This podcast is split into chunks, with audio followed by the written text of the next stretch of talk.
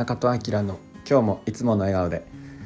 おはようございます、えー、2月の25日土曜日、えー、今日も始めていきたいと思います、えー、今日はですね、えなんかねあた朝からあんまり、え調子が良くなくて頭が重くて、えちょっとねあの体もだるいんですが、えそういう時、まあ、ちょっとね軽い症状が出た時に僕が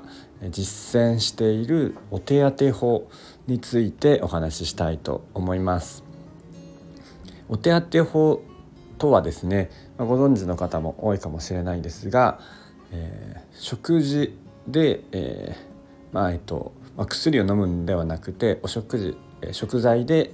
えー、その症状をちょっと緩和していくみたいなことになります僕もそんな詳しいわけじゃないんですが、えー、昔ですね自分で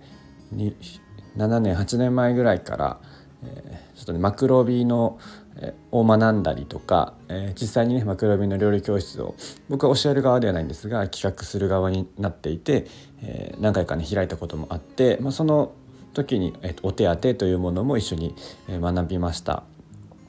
例えばですね、えー今日みたいにちょっと頭が痛いってなった時とかですと,、えーとね、梅小番茶を飲むとか、えー、と3年番茶と、えー、梅とおしょお醤油かな？を、えー、入れたものを、えー、飲むとか、えー、お腹が冷えているとこんにゃく湿布っていうものをしたりとかこんにゃく温めてお腹に置いたりとか。本当にあのよく昔とかってあの頭にキャベツかぶって熱冷ますとかお枕、ね、お豆腐？置くとかおでこに熱出た時とかっていうのをひょっとしたらねこう聞いたことある人とかおばあちゃん世代とかは多分やってたのかもしれないんですけどっていうものなんですけど、えー、っていうものを、えー、いろんなねこう症状とかに合わせていろんなやり方があります。でそういう本とかもねあって僕も時々、えーと、ちょっと調子悪いなーっていう時はそれを見てあこれやってみるかっていうのでやってます。まあ、薬も飲むことはあるんですが、まあ、極力、えー、飲まないようにはしたいなと思ってます。まあ、本当にね仕事とかでちょっと今すぐ、えっと、症状を緩和させたいっていう時とかは、えっとまあ、飲んだりはしますが、まあ、根本的なね原因の改善にはならないので、まあ、そのお手当法もねその時の症状なのでそれで、えーと、根本的に治るわけではないんですができるだけ限りやっぱり、えーと、ちょっと薬はね依存性があるのでそういう自然の体の治癒を高められるようなものにしたいなと思っています。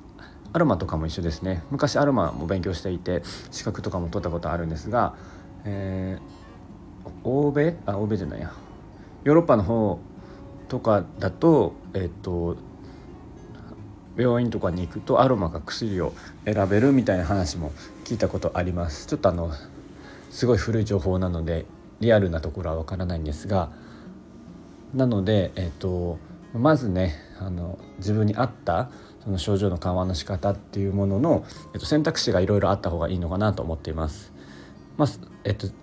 根本的にね、えっと、体を良くしていくのはやっぱり日々の食事とか、えっとね、あのせ生活習慣だと思うので、ま、そこを改善しなければ意味はないんですが、まあ、とりあえずそういうちょっと今どうにかしたいなっていう時にお手当法というものをやってみるのもいいんじゃないかなと思います。あの小さいお子さんとかがねいる家庭とかは結構そのいいんじゃないかなと思います。でなんかね一緒にそれをねやってみるっていうのも楽しいんじゃないかなと思います。本当にね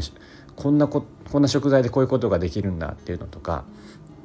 あるのでで結構ねそれで勉強になったりします。えーと、食材が持つ力とか陰と陽のねあの力とかっていうところもあったりするのでそれを機にねそういうのを勉強してみるのもいいんじゃないかなと思います。えー、今日はねちょっと頭が重いというかなんか目がなんかずっと重くて